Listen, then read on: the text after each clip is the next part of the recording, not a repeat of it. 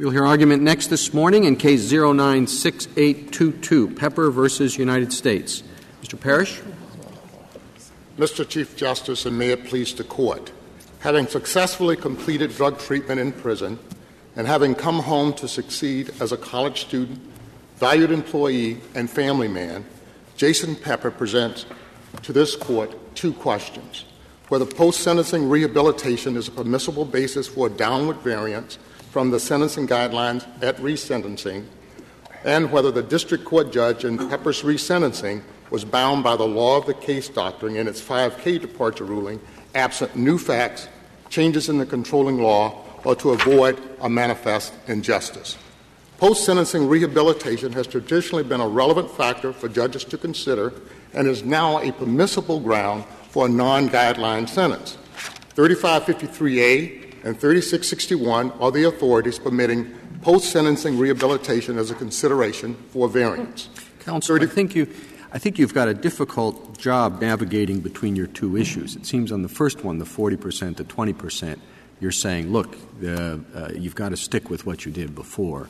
And when it gets to the post sentencing uh, uh, consideration, you're saying, well, we can, all bets are off. We can start, start anew. We can look at things that have happened since. Um, is there a way you reconcile that, those, that, that tension? They're like apples and oranges. Uh, the law of the case doctrine is what you refer to as a matter that's left in the district court. The uh, other di- issue of the whether or not the individual qualifies for a downward uh, variance is a completely separate issue. The law of the case remains with the district court judge. In the other issue that we have it's whether or not he's entitled to a downward variance based upon the Booker remedies. So they are not, in fact, the same issues. If the law of the case, if the law of the case is left to the district court, then the district court can say, well, the law of the case, that's what that other judge said, but it was a question of uh, what's a reasonable time, um, and um, I appraise it differently. The, the judgment has been vacated, the sentence has been vacated.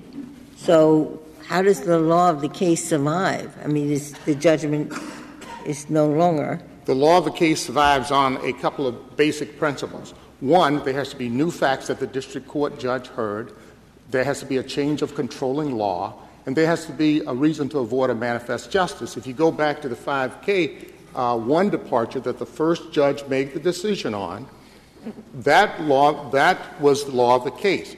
That percentage followed Mr. Pepper straight through the process. That's a totally separate ruling from any of the other factors in this case that relate to his downward variance.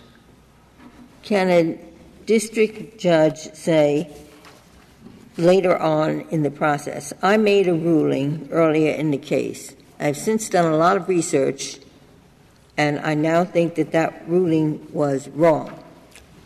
Absolutely. They could do that. The circumstances would be that they see new facts? Was there a change in controlling law? The reason we do this is because we want to have confidence in that decision to make sure litigants don't go judge shopping. So that's part of the reason this law of the case doctrine is in there. Even in Judge Posner's Seventh Circuit decision we cite in our brief, you defer to the first judge. But any time a judge can reconsider, there's no problem with that. But the law of the case in the 5K departure, when the first district judge heard substantial evidence with regard to the issue of cooperation, and that's what he did.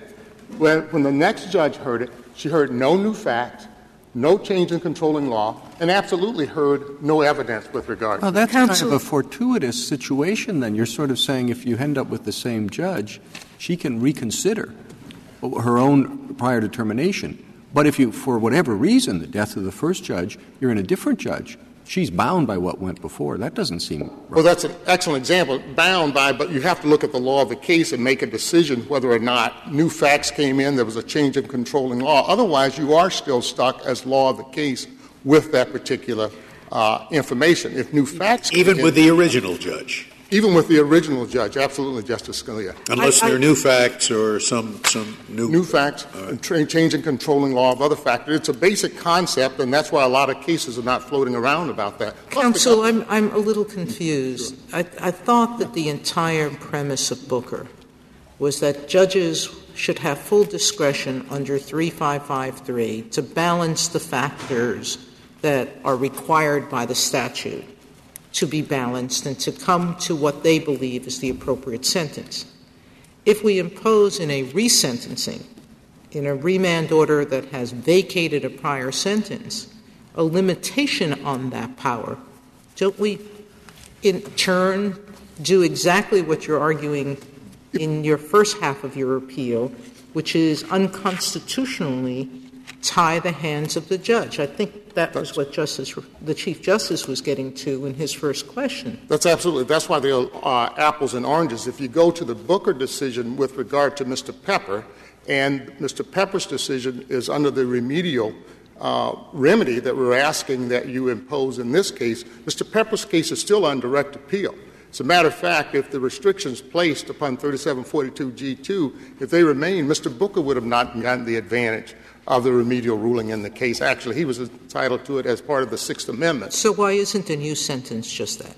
A new sentence. And what? the judge, whoever the judge is, so can do what they're supposed to do, which is to look at all of the factors and weigh them as that judge believes is appropriate, assuming the remand order is not a limited order. They could look at all of the facts. If there were new facts presented, the difference is in the law of the case, there were no new facts. In this case, there were new facts to consider, which would be part of the post sentencing rehabilitation. Well, in that issue, the Eighth Circuit rule that prohibited this was not even part of the 3742 uh, G2 statute. Yeah, but one, one of the new facts that, that, that is before a judge on remand is that part of the basis for his decision has been eliminated. He, he, he gave uh, additional time because of a certain factor, and the Court of Appeal says, oh, no, you can't look at that factor. And then he looks at the whole thing. He says, gee, without that factor, this guy's getting off scot free. You mean he cannot, he cannot readjust his other discretionary judgments in light of the fact that this additional factor doesn't exist? That seems rather I don't counterintuitive. I guess. Well, well Justice Scalia, under the uh, issue that's presented to the court, if you mix, mix uh, uh, law of the case doctrine with the 3742 problem, it creates a problem in analysis. That's why they have to be analyzed separately. A judge can look at new facts, even under the remand statute now, but they are restricted to the facts that were part of the first case. That's what 3742G2 does. It makes the guideline sentences mandatory on remand. That's the problem with it. If they become mandatory on remand, the problem is nobody gets the advantage of the Booker remedial ruling or the direct ruling, and uh, all sentences on remand are mandatory. Even in the Booker decision, you make it, which Mr. Pepper was a recipient of, because his case was uh, going on during that time. He did not ever get the benefit of the Booker decision. When it was sent back, he never did. Mr. Booker, under 3742G2, never would have gotten that advantage. And there are several other factors that would come into play where people would never get advantage of the Booker ruling. Well, what do you do with 3742G2? You excise it. You discussed it in the Booker decision, and in the Booker decision, you indicated. Uh, uh, Justice Ginsburg, that uh, you exercise two of the other 3553B. You also exercise, exercise 3742E, which made the sentences on remand mandatory. Uh, in this case, 3742G2A and B were left open. And what happens then, the district court judge has to come back. Once they look at the decision, they are bound within those original facts. They can't go outside of those facts to uh, decide something different or to permit a variance. The Circuit didn't use that rule. What we are suggesting is that you excise that rule. You excise 3742G2 and you excise uh, uh, A and B of that section. Would it be consistent with Booker for Congress to pass a statute that says the following? When a judge initially imposes a sentence, the judge must specify all of the factors that the judge thinks are relevant to that sentence, whether it's going to be a sentence within the guidelines or a sentence that's outside of the guidelines. And if there is then a remand, the judge may impose a sentence based on the factors that were listed at the initial sentencing, but not based on any other factors. Justice Alito, Congress could do that. Unfortunately, that's not what they did in this case. The 3742, which came down as part of the Protect Act, in that case, Booker came after that. So consequently, 3742G2 is problematic. Isn't that exactly what 3742G2 does? It does it not. It says, well, under 3553C, the sentencing judge is supposed to explain the factors that justify the sentence that impo- that's imposed. And that would that means explain a sentence outside of the guidelines, also explain why the judge chooses a particular sentence within the guidelines range. Well, what and then 3742G2 says that when there's a remand, the judge may take into account all the factors that were mentioned the first time, but not other factors. Well, Justice Alito, let me give the example. What if they didn't state the reasons and you go up on the variance from the district court decision saying uh, you didn't give a stated reason? The appellate court then sends that decision back, and the judge is then bound by those facts. And if they didn't find all of the facts, or suppose again they went up on a presumption that the guidelines are in fact reasonable. In that instance, you wouldn't get anything for the judge to work from. And absolutely, they work from facts now within the guidelines. You take the Stapleton case that's in the Eighth Circuit that's cited in our brief, they will increase the guidelines within the guidelines on new facts. Yet, you can't take those same new facts and then uh, use them to assist your clients under 3553. It Are goes against has all the of the sentencing, is the sentencing commission, it, ha- it's- it still has that guideline that you can, um, you can depart, you can lower uh, within the guideline but not beyond it? Correct. You mean under the post-sentencing uh, rehabilitation? Yes, it's, it, They, they, they have it as a bar, a policy bar, but the Kimbrough decision really indicates that the courts are not supposed to use that as only one factor. You're supposed to look at all the rest of the factors. And as a matter of fact, the but, post- but, but as far as the sentencing commission itself is concerned, its position is still that post-conviction behavior does not warrant a below the guideline sentence.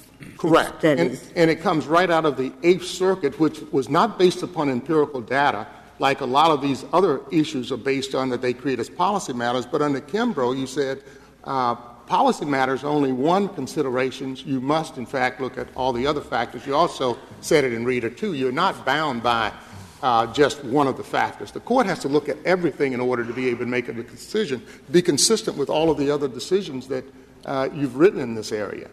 Suppose that uh, Mr. Pepper had an identical twin, and suppose that Mr. Pepper and his twin engage in the same criminal conduct, they're charged with the same offenses, they're tried together, they're convicted of exactly the same offenses, they're sentenced on the same day.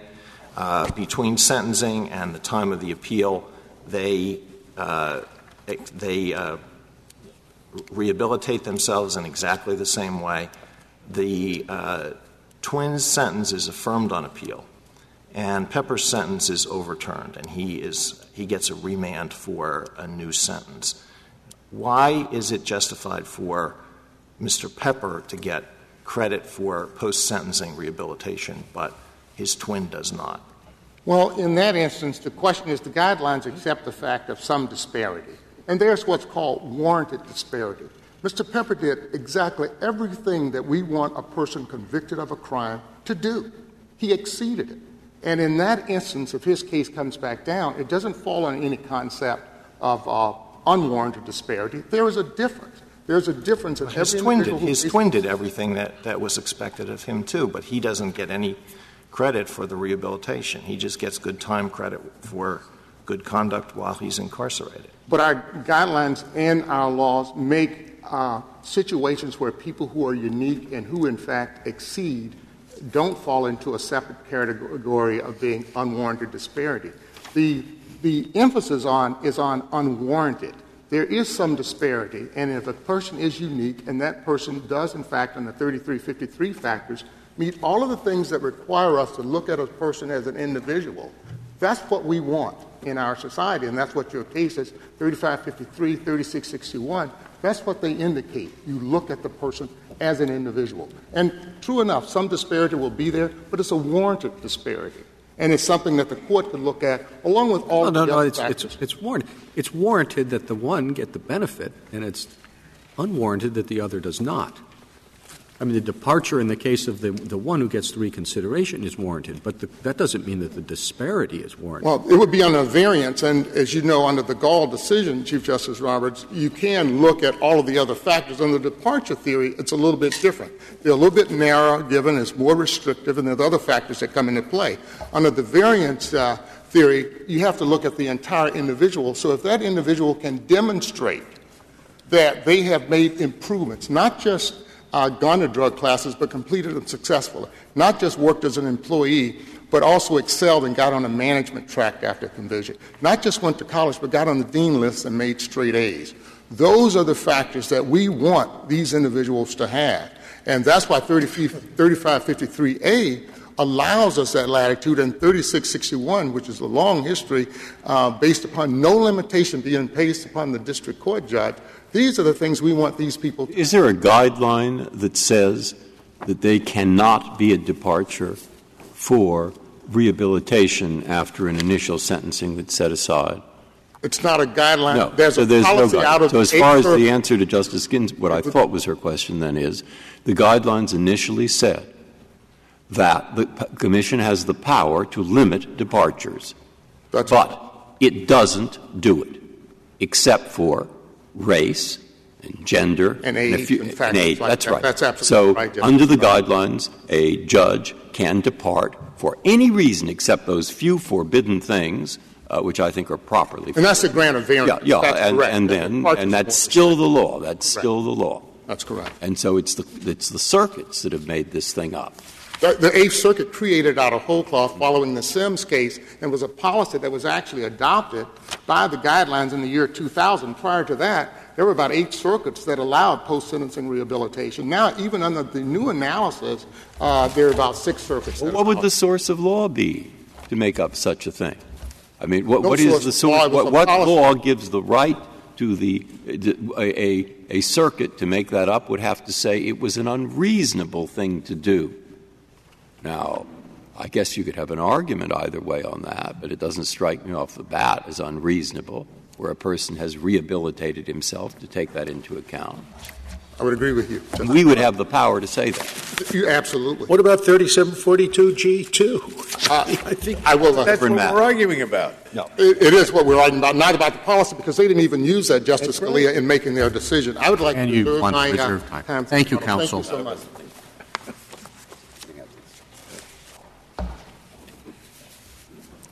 Mr. McLeese?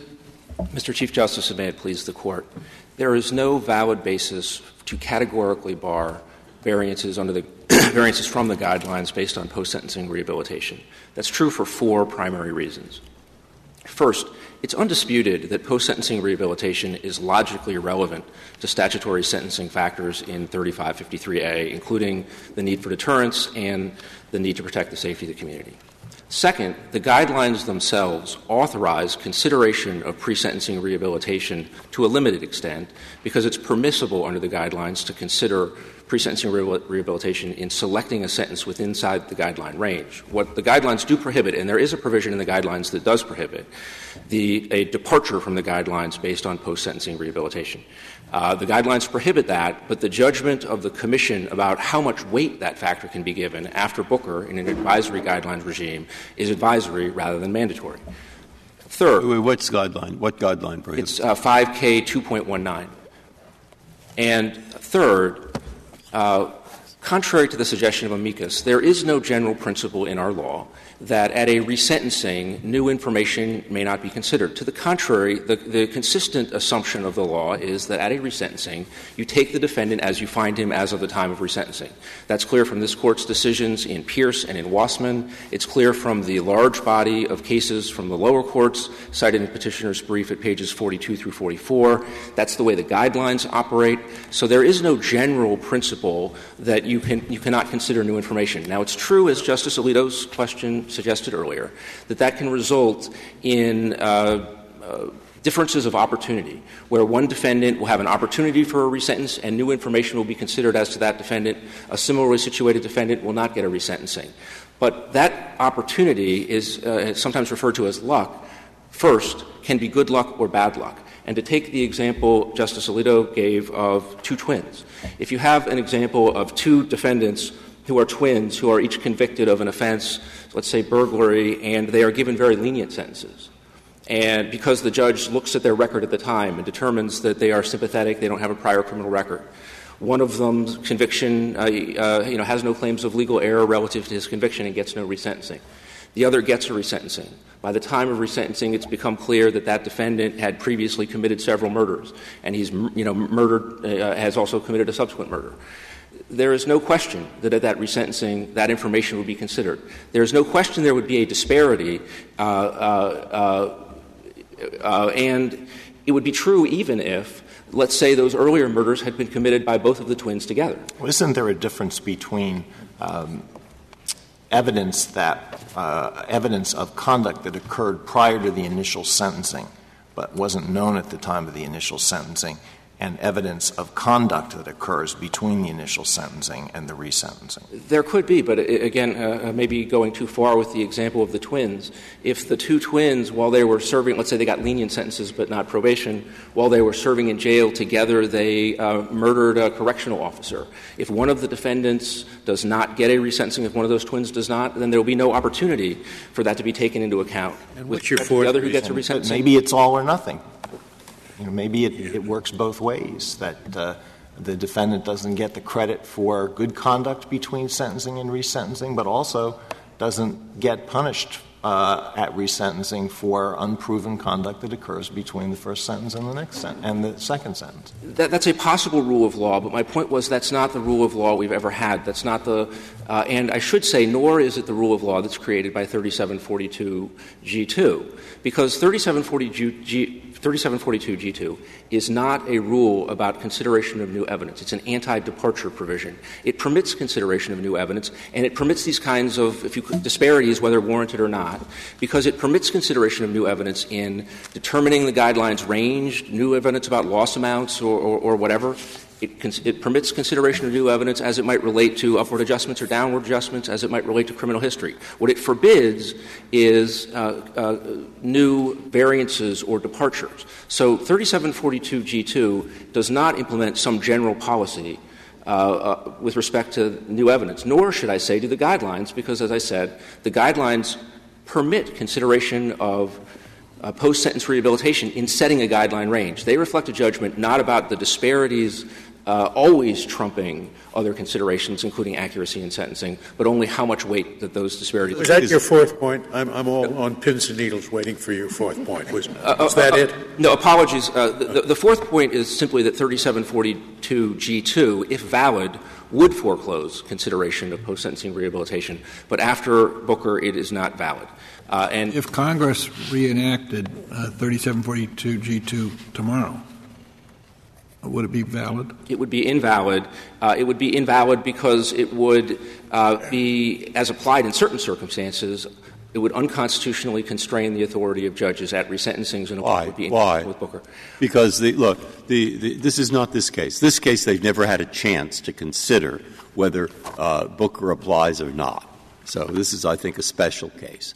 But think of 3742G in general. It's pretty easy to read that section as applied to instances where a judge, the initial sentencing judge, has decided on his own volition to apply the guidelines rather than not to apply them. Now, in such a case, he sentences the individual. There's then an appeal, and the appeal he's reversed on. What in the Constitution says there has to be a second chance to decide whether the guidelines or something else should apply. What in Apprendi says that? What in any of these cases says that? This is an Apprendi problem. As you know, I've dissented throughout. I think this is bad policy. But I, have been disagreed with everything. But forget that fact. Important though it is. but but the, the, the, the, the thing that's worrying me about, and I don't think I agree with you on policy, but, but what, I'm, what I'm having trouble with is is it better under the law to say, yes, we can interpret 3742G constant, so it can be constitutional, and then if in some cases it violates Apprendi, let the court say that in this case it violates Apprendi, but it just isn't clear to, to, to me, which is why I left it alone the first time. It's not clear. So, so, so uh, as to when it is, when it isn't constitutional. If you got my whole question there, I do, and I'd take- appreciate as much answer as you can give me. Uh, to take an example that's in the briefs, if at an original sentencing, a judge uh, determines the guideline range and ends up uh, calculating it to be relatively low, uh, 57 to 73 months, which probably aren't even exact numbers, uh, and determines that that's an appropriate sentence, and although the defendant is urging various factors as a basis for downward uh, uh, for variance from the guidelines, the judge determines that there's no reason to vary because this is a sentence that seems reasonable. So, although those reasons might well be persuasive in some contexts, they aren't given the range now. The government takes an appeal and argues to the Court of Appeals, in fact, the judge was wrong, the guideline range is much higher. And so on remand at the resentencing, the judge makes some factual determinations, not uh, uh, found by the jury or admitted by the defendant, which increased the guideline range under the, the new advice from the Court of Appeals to a guideline range of 121 to 151 months.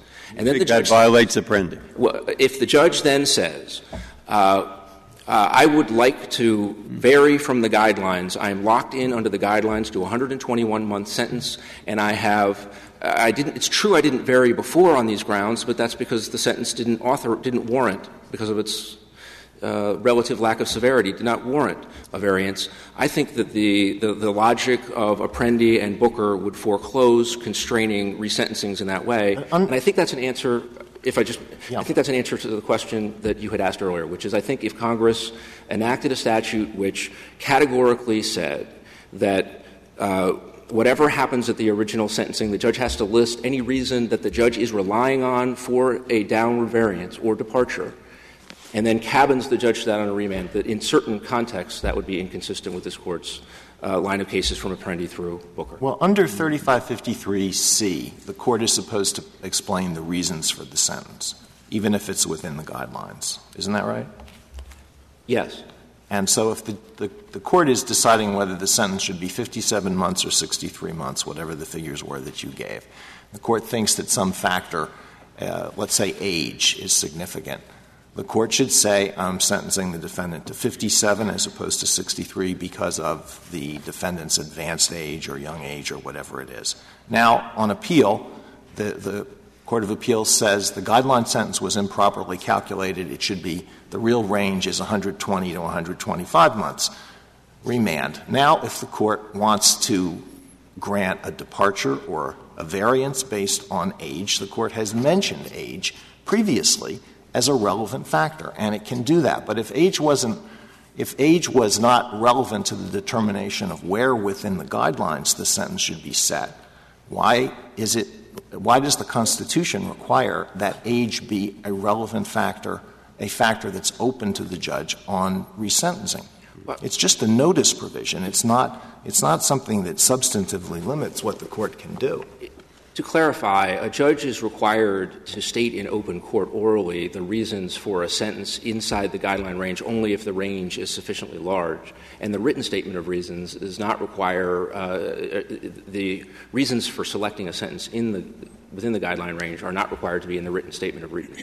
written statement of reasons relates only to grounds outside the, the, the guidelines. And to, to, from a practical perspective, it would be extremely difficult to expect uh, sentencing judges to list every condi- conditionally or contingently relevant fact, depending on whatever sentence ultimately comes back on remand, that might be relevant to a reason to depart from a range that the judge is not contemplating at the time of the sentencing.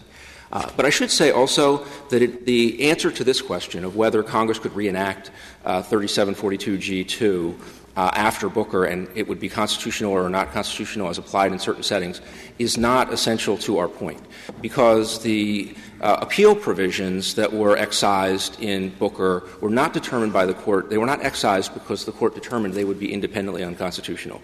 The, remed- the remedial component of the Booker opinion was focused on the question of having found a constitutional violation, what then do we do to remedy it? And what the court said was the way we will remedy this is that we will make the guidelines advisory rather than mandatory. In this case is, I don't think, too hard. You say it, it's at least questionable enough. The 42G, you could say, at least questionable enough that it's in the same box as the ones that were excised. And, and then there's not been focus in the district court on what the district court would want to do, assuming he is free uh, to apply the guidelines or not uh, on the remand a decision that, that that judge has never made. Yes, and to elaborate on that, uh, that right? just, just by its terms, Section 3742G2 is inconsistent with the remedial rule announced in Booker, which was that the guidelines would be advisory rather than. It, it, it didn't say every. Uh, I'll forget that argument. But what I, what I was about, I do have another point I'd like to get out as long as I have this opportunity. It seems to me there's a considerable uh, confusion, perhaps only from my point of view, but this word variance I mean, why is it felt necessary to use the word variance? If it's true, and it's not totally true, but if it's true that judge, you can apply the guideline, apply it. Now, the guidelines themselves gives you the right to depart in every single case, but, for example, a handful of factors such as race, where you really shouldn't change the thing just because of race. So, what is the need for the variance? Now, maybe this 5K 9 point, whatever that is, maybe there are a handful where there is a need, and maybe this is an example of it. But are there a lot, many? What's this? Can you just talk a little bit about it? Two points with respect to that. One of which is uh, this is a provision where the, guy, the, the Commission has specifically said it, it is not lawful to depart on this basis, though it is permissible, again, to sentence within the range. It's just a policy statement. Does it enjoy the same status at law? Correct. Uh, yes, they're treated as they, in the era when the guidelines were treated as mandatory, they were treated as binding in their turn. Um, there are other guidelines provisions about departures which either foreclose other bases or which will say they're not usually or ordinarily a basis for departure. Ah, yes. And so there still is litigation in a post mandatory gui- uh, guidelines system about whether it's a correct application of the guidelines to depart on this basis. Counsel, perhaps before your time is up, you'd like to address the first question? Y- yes. Uh, with respect to the law of the case issue, as it has been framed by the, the, the, the, briefs by petitioner on the merits in this court, it is an extremely narrow issue. And that is taking as a given that the Eighth Circuit had authority to order de novo resentencing, and that in fact it did order de novo resentencing, was at that resentencing the district court, the resentencing district court judge, bound by the earlier judge's discretionary determination that the substantial assistance provided by defendant Pepper justified a 40 percent reduction. And to ask that question is almost to answer it in the sense that the phrase de novo means anew or afresh. And the, but it, the point it has nothing. But, but what if the appeal had nothing to do with the issue at all? I'm thinking, and the analogy in the civil context. Say you have two totally unrelated issues. If you appeal issue B, and that's what the fight is about, and you reverse and send it back, it'd at least be unusual for the judge to say, "Oh, and by the way, I'm coming out the other way on issue A." And that is true in the civil setting. Courts have taken the view that sentencing is different because sentencing is a relatively discrete proceeding where there are a number of interconnected determinations, a lot of them discretionary, based on the judge's assessment, a lot of them conditionally relevant to each other. These aren't interconnected, are they? Well, the amount of substantial assistance that is given in a particular case can easily be interconnected to antecedent determinations, including what the guidelines level is. Because judges no, no. My point is that the level of assistance is not in any way connected to the post sentencing conduct. No, th- these two issues are not inter- interrelated, but I'm explaining the reason for the doctrine in the, se- in the sentencing setting Uh, or the greater willingness of courts of appeals to order de novo resentencing and say, even though the particular issue on appeal doesn't directly open up the other issues that may have been determined at sentencing, judges in the sentence, courts of appeals in the sentencing contexts all agree they have authority to order de novo resentencing where they think it's appropriate. And they tend to think it's more appropriate in the sentencing context than generally because, as I said. Well, but why, why does that matter when you're talking about two totally unrelated issues? Because also there's no reason to suppose that the court of appeals thinks there ought to be or any issue with respect to question A when they focus solely on question B.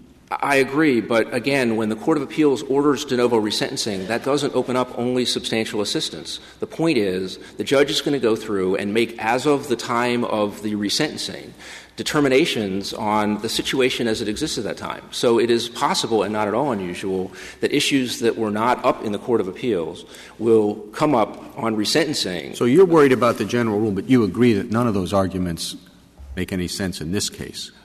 I, I, agree that it would have been permissible for the Court of Appeals here to choose not to uh, direct a de novo resentencing. That would have been an, a, a, permissible way to resolve the issue as well. That the wouldn't interfere with the new judges or the judge's discretion across the board? I, I, I have never had to sentence someone, but it seems to me that particularly when you have a change in the judges, there's a very personal investment in what you do with the, the defendant. And they say that, well, another judge looked at this factor, so your hands are tied to, uh, in that respect, is, is questionable result. I agree, and I should say that the issues that we're discussing are interesting ones, but they are not the law of the case issue that's being presented here. Because, in fact, the Eighth Circuit did order de novo resentencing. The uh, defendant has never challenged the validity of their ordering de novo resentencing. So the only issue is what does it mean for the law of the case doctrine when de novo resentencing is ordered? And on that question, it's very clear. In fact, uh, not just the Eighth Circuit, but every court of appeals that we're aware of to resolve that question has said that, as the name suggests, when the circuit chooses, for whatever reasons, to order de novo resentencing, the, the judge at the resentencing is not bound by earlier determinations of the district court judge. Uh, is there any reason to suppose when they say de novo resentencing, they're talking about the mistake that was made with respect to issue B and not issue A?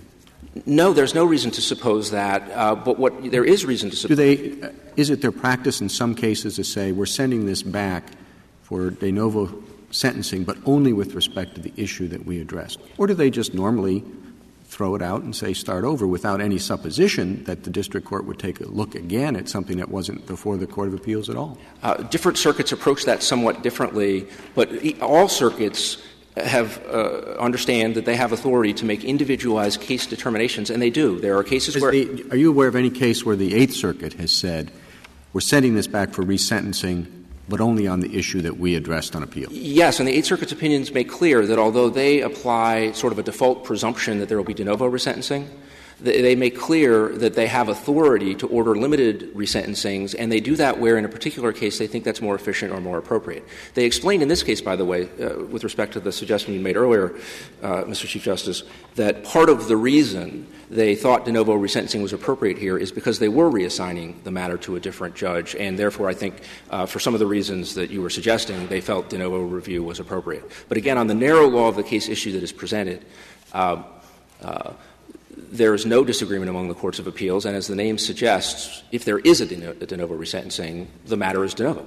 Um, if I could, for just a moment, turn back to the post sentence rehabilitation issue to make one last point, which is going one level deeper into the Booker remedy analysis.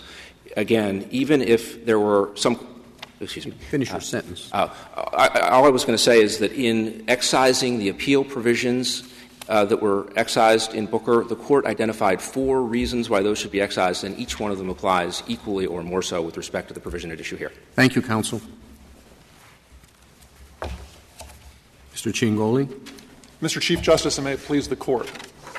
Congress enacted 3742G for the purpose of stopping district courts from evading the mandate of a court of appeals on remand and sentencing cases by relying on grounds that they did not consider at the original sentence. And as far as you're concerned, um, Justice Alito's question about post um, post sentencing criminal conduct couldn't be considered by a court either.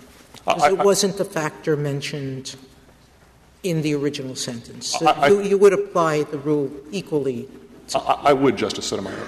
Is there any logic to that? I mean, I know that when I was a district court judge, routinely uh, post sentencing criminal conduct would make me wonder whether this person really was worthy of a lower sentence or not, um, or of whatever largesse I may have given him or her an original sentence. What makes sense about that? Well, I think one thing that would make sense uh, of it is that there's a, there's a different mechanism. There's an opportunity for that to be reflected in a, in a separate criminal prosecution uh, and, and, and, a sentencing for that conduct. Uh, when, when the sentencing guidelines were created and, and when 3742G was passed, uh, all of this was done against the backdrop uh, of a sense that, that, that the sentencing guidelines were to focus on avoiding unwarranted disparities, but as the court observed in Booker, uh, sentencing similar uh, similar sentences for similar crimes conducted in similar ways. I, when this provision was passed, Congress was worried, I thought, about the situations where district court judges' um, hands were on appeal told you can't use this ground for departure. And often the court, because they thought the original sentence they gave was fair, would then articulate another ground for departure that they hadn't earlier. But didn't all of that go out of the window with Booker? I mean, the presumption in Book that, that drove Congress was that the guidelines were mandatory. Once Booker said they weren't, why should we be limiting Congress, a, a judge's discretion ab initio or post hoc to giving what they believe is a reasonable sentence? Justice Sotomayor, I think that the purpose of 3742G is to limit the ability of a district court to evade the mandate on remand in sentencing. And I think that purpose was valid before Booker. I think it's actually even more important after Booker uh, if you're going, to, for example, to have meaningful opportunities for the government to appeal.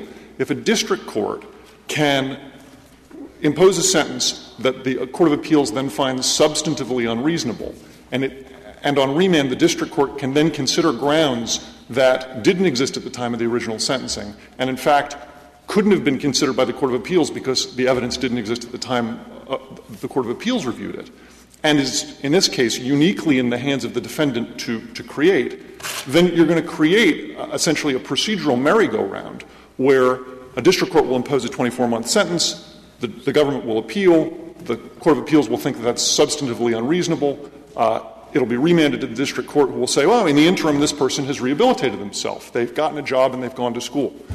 The government, and I'm imposing another 24 month sentence. These are not related to the facts of this case, but this is a different hypothetical.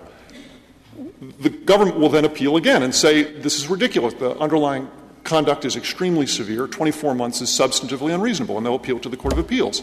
The Court of Appeals will say, we agree, it's substantively unreasonable. We're, we're going to remand for resentencing. And, and the district court will say, well, not only has he gone to school, and not only does he have a job, but he's gotten married, uh, and he's been promoted, and he's been named Employee of the Year. So I'm imposing a 24 month sentence again. And at some point, the district, uh, the government is going to say, I, I, I, give up because I, I could keep appealing, uh, but what's the point? It appears. Well, but there, there are two explanations for your hypothetical. One is there's been a real change that affects the judge. The other is where you where you uh, you began, and I thought you were going was that the judge is evading the court of appeal. Those are two different things. I mean, one may happen and one may not. That, that, that's right, Justice Kennedy, and I think that both purposes are served by 3742G. 3742G, as both petitioner and the government, serves a constitutional purpose. What both the petitioner and the government object to is the way that it's drafted. Uh, it's, it's not that Congress, they say, couldn't pass this, but that they couldn't pass it the way that it's passed because it, uh, it makes essentially illegal references to the mandatory sentencing guidelines. That is a product uh, of the fact that this statute was drafted before Booker and didn't have the benefit of knowing how Booker was going to come out. Um, what the court, I think, needs to decide is post Booker how it's going to deal with statutes like 3742G, and there are others, uh, which stand for a, an entirely constitutional and important purpose, uh, but which necessarily, because of the time that they were drafted, have references to or language that assumes the existence of a mandatory guidelines. How many of those statutes are left uh, that we that the court hasn't looked at? Well, I, can think of at least three problems uh, that that would uh, that would result from the court saying that any reference to uh, a mandatory guidelines scheme creates uh, creates essentially a, a, facial invalidity if, it, if it's incapable of constitutional review. In a, Which are the three? Well, first of all, 3553A makes two references to, to 3742G, and so there's a question is how you would apply those if you strike 3742G. Uh, I think that 3553C, to the extent that it requires a, uh, a written statement uh, in the context of a departure, starts to, starts to raise questions. And as Justice Scalia pointed out in his dissent in, Booker itself, there's a real question as to whether 3742F uh, has, has any reason to exist after Booker. With all those, what you tend to do is take the parts that refer to the other statute and say they don't do anything. And uh, does that ruin the, provision it's in? The answer, I think, normally was no, it doesn't ruin it at all. Makes sense. But uh, this one is a tough one. I, I grant you that this one is a tough one. And, and my problem, of course, is I can think of a constitutional way of applying this, but it's a little far fetched. And the far fetched one makes me think it's unconstitutional and the far fetched nature of it. And I don't think it has a spillover. But Justice Breyer, I. You see, the far fetched one was the one that was brought out. I mean, not far fetched. To, to say it in, in those circumstances that it is constitutional, where they're going to apply a new guideline and they don't have the evidence. As much as I dissented in Apprendi, I think that one probably does violate Apprendi. Uh, ju- I, Justice- and I think I have to stick up for that, don't, don't I? Well, Justice Breyer, if you're referring uh, to, to the, the Solicitor General's hypothetical of a case in which they miscalculate the guidelines and they don't announce uh, their reasons otherwise, I actually think that there's a way to avoid the problem in that, depending upon whether the case arises before or after this case. Uh, if it arises after this case, I think it will be very clear to district courts that they need to be very careful and thorough in articulating their reasons uh, for reaching this, uh, the sentence, which particularly in a post-Booker world, I think is, is a good thing. If Would that, I, I, mean, um, we right now are receiving hundreds of petitions saying the court didn't ar- sufficiently articulate its reasons. Um, we're going to change the practice of the district court. I mean, dramatically. Well, That's a good thing to do? I, I, I think having a district court articulate its reasons is a good thing. They're supposed to do that under, under congressional statute now, 3553C. They're supposed to do it in open court very clearly. Uh, and in certain circumstances, they're supposed to do it, they're supposed They to do it in box. They can check a box, and, and the unless they're going to depart. Now, the part that's not necessary you could deal with later, but the part that's confusing me is where this word variance comes into. Because I think the word departure would normally, normally cover the matter. And then when it gets to the Court of Appeals, the Court of Appeals, whether they're inside the guideline or outside the guideline and have departed, reviews the matter for, you know, inside and have departed or outside. Those situations. It says in Booker the standard is to review for reasonableness. Where does this variance business come in?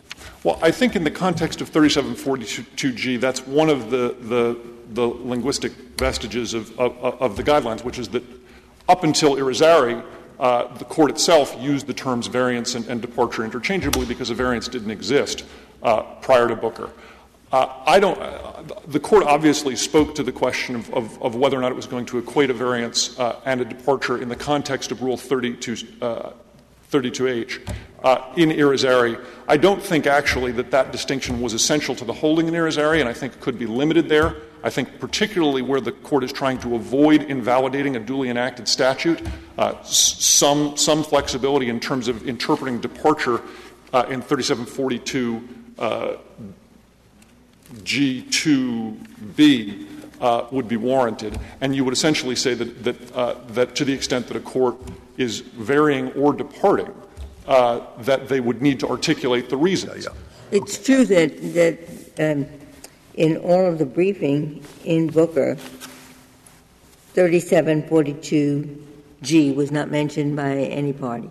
That's correct, Justice. So it was a question of the court overlooking it. The court didn't say anything one way or the other about it because it wasn't presented as one of the statutes that would have to be overruled. Justice Ginsburg, I think that obviously the court is, is dealing ver- very clearly with the constitutionality of it now, and I think that uh, Congress had very good reasons for enacting it that continue to be valid. Uh, it's capable of constitutional application, I think, in the mine run of cases, and, and in particular in this case. Um, there's no Sixth Amendment allegation in this case. Yeah, but the, problem, to be very specific, is I think the following. The first sentencing, the judge applies the guideline.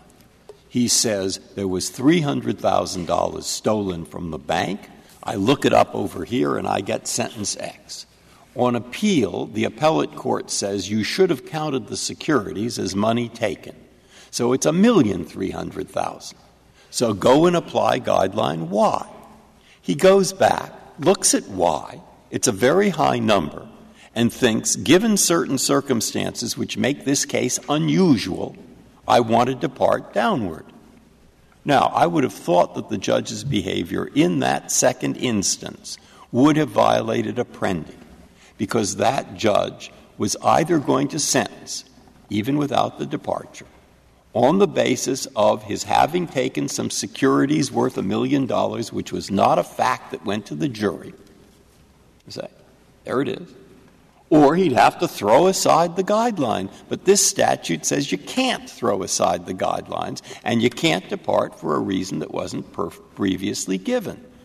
So this statute is, is forcing him to sentence on the basis of a fact that was not found by a jury. I think that's the argument for saying it violates Apprendi, and, and I don't see why it doesn't. Justice Breyer, I, I, think that in, a, in certain applications uh, of this statute, there will be problems. I, I, I, think that's unavoidable, and I think it's an unavoidable uh, consequence of having been drafted before Booker. The question is uh, how the court's going to address that. Is the court going to read the statute flexibly? Uh, is, it, is it going to interpret it in a way that tries to avoid those circumstances, those constitutional problems? Uh, or does it ultimately determine that it's, it's essentially not capable of a saving construction? I think it is capable of a saving construction. I think it's capable of a saving construction in a couple of ways that avoid most of the problems that have been articulated uh, by, uh, by both petitioner and, and, the government. The first, uh, which actually petitioner points out in his reply brief, uh, is in 3742G itself there's this language about accept that, that, that appears to, to limit the, the, the, the, ability of the district court to uh, actually follow the mandate of the Court of Appeals. Uh, I, don't think that that can be read uh, to, limit the mandate of the Court of Appeals, nor do I think anyone is suggesting that 3742G changes the rule in Harper versus Virginia Department of uh, Taxation, the idea that, district courts obviously would have to give the benefit of intervening changes in, law in, judicial decisions. And so Booker, which has been used as an, example, Booker on remand would likely have been entitled to uh, a resentencing, a resentencing based on factors that the district court judge could have considered at the time of the original sentencing, but now in light of Booker, basically a do over. And for a, for a small section of cases, I think that would work. How? W- would you explain as concisely as you can why you think that uh, uh, G2 would be unconstitutional in, in some limited category of cases and how that can be avoided by what you call a flexible interpretation? Justice Scalia, I, th- I, think I said it would be problematic. I don't think I conceded that it would be unconstitutional. Right. I, I, I think that uh, I think that there's some, there's some circumstances where, uh, by a strict read of, of G2, uh, the court would be required to apply the guidelines, uh, a guidelines range. And the example that, that the Solicitor General's office gave uh, m- might be the best, which is where you have a circumstance where the, where the district court has imposed a sentence within the guidelines range, has not given any other reason for a variance, uh, the sentence is at the, the bottom of the range, which may or may not indicate that they thought that, that, the, um, that, that the, the sentence should be at, at, the low end. And then on a, on a calculation, there's a determination that the calcu- uh, on, on, appeal, there's a determination the calculation was incorrect. Uh, and on remand, the district court says, I'm, I'm bound by this new calculation, uh, and I'm giving you a mandatory sentence. Um, uh, I'm giving you, I'm bound by the, the guidelines range I, because I didn't give any other reasons. I didn't give any other reasons uh, uh under, uh, under uh, 2A, and therefore I can only give you a guideline sentence. And in, in those cases, the guidelines would be mandatory. And under Booker, I think there's a, there's, there's a question as to whether a court can, impl- uh, can, can impose a mandatory sentence in any case after Booker. Well, but I mean, why, why, wouldn't you read that simply to have been overcome by the holding of Booker that you apply, that every judge has to apply 3553 factors and decide the ultimate sentence on the basis of those factors? I mean, isn't that what Booker said? And why wouldn't you apply that to uh, uh, to uh, 2A and B as well? I, I, I, certainly think the court could, could take that approach, and, and, and uh, in fact, I think, I think to the I think it should. I think that the court should find a way to read or construe 3742A to be constitutional because it serves uh, an important and independent policy choice uh, uh, that, has been identified by Congress. But doesn't it conflict with 3553A2, that is the overriding pr- provision that a sentence should be sufficient, but not greater than necessary to deter criminal conduct? And the judge is looking at this defendant and says, a criminal to, to deter criminal conduct and protect public against future crimes. Well, this person has turned out to be a model citizen, and we don't have to keep him in for a longer time um, to protect the public against future crimes. So, if I were to apply 3742G2, I would be giving a sentence that is unnecessary to protect the public against future crimes. Justice Ginsburg, I think you're pointing out that there is some tension, which, which I've admitted. I think that, again, this statute was drafted at a time when there was a different set of assumptions. And so there, there may be applications which create some difficulty. They create more difficulty in terms of how it's applied, but they are not the kinds of difficulties that I think are insurmountable. And they're certainly not the kinds of difficulties that support what I think is, is, is a pro- proposed broad solution by both petitioner and the government that uh, post Booker sentencing statutes which, imp- which impose a mandatory guideline sentence, really in any applications, are facially unconstitutional. Uh, I don't, I don't read Booker that way. I don't think the court intended it that way. Certainly, the remedial holding in Booker uh, doesn't indicate that. If it did, if that is in fact what the remedial holding in Booker stands for, uh, I think the, the implications are, are much more far reaching than the court, in, the court intended. If there are no further questions. Thank you, counsel. Uh, Mr. Parrish, you have two minutes remaining. Thank you. I would like to first address the law of the case issue. And initially I said it was apples and oranges, and it is. On two separate occasions after the 5K ruling had been made by District Court Judge Bennett, it was appealed twice to the Eighth Circuit. After it was appealed twice to the Eighth Circuit, they had an abuse of discretion standard they could have used to resolve it. They did not comment on it, they upheld it. Then it was sent back down.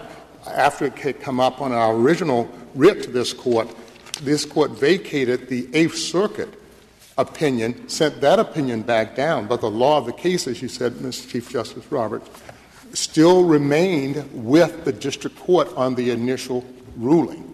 The initial ruling that Judge Bennett made with regard to the 5K departure was a separate ruling. Now, the Eighth Circuit, in its own analysis of how you interpret its remand, we disagree with the government. They said they you look at the analysis of the case to determine the remand.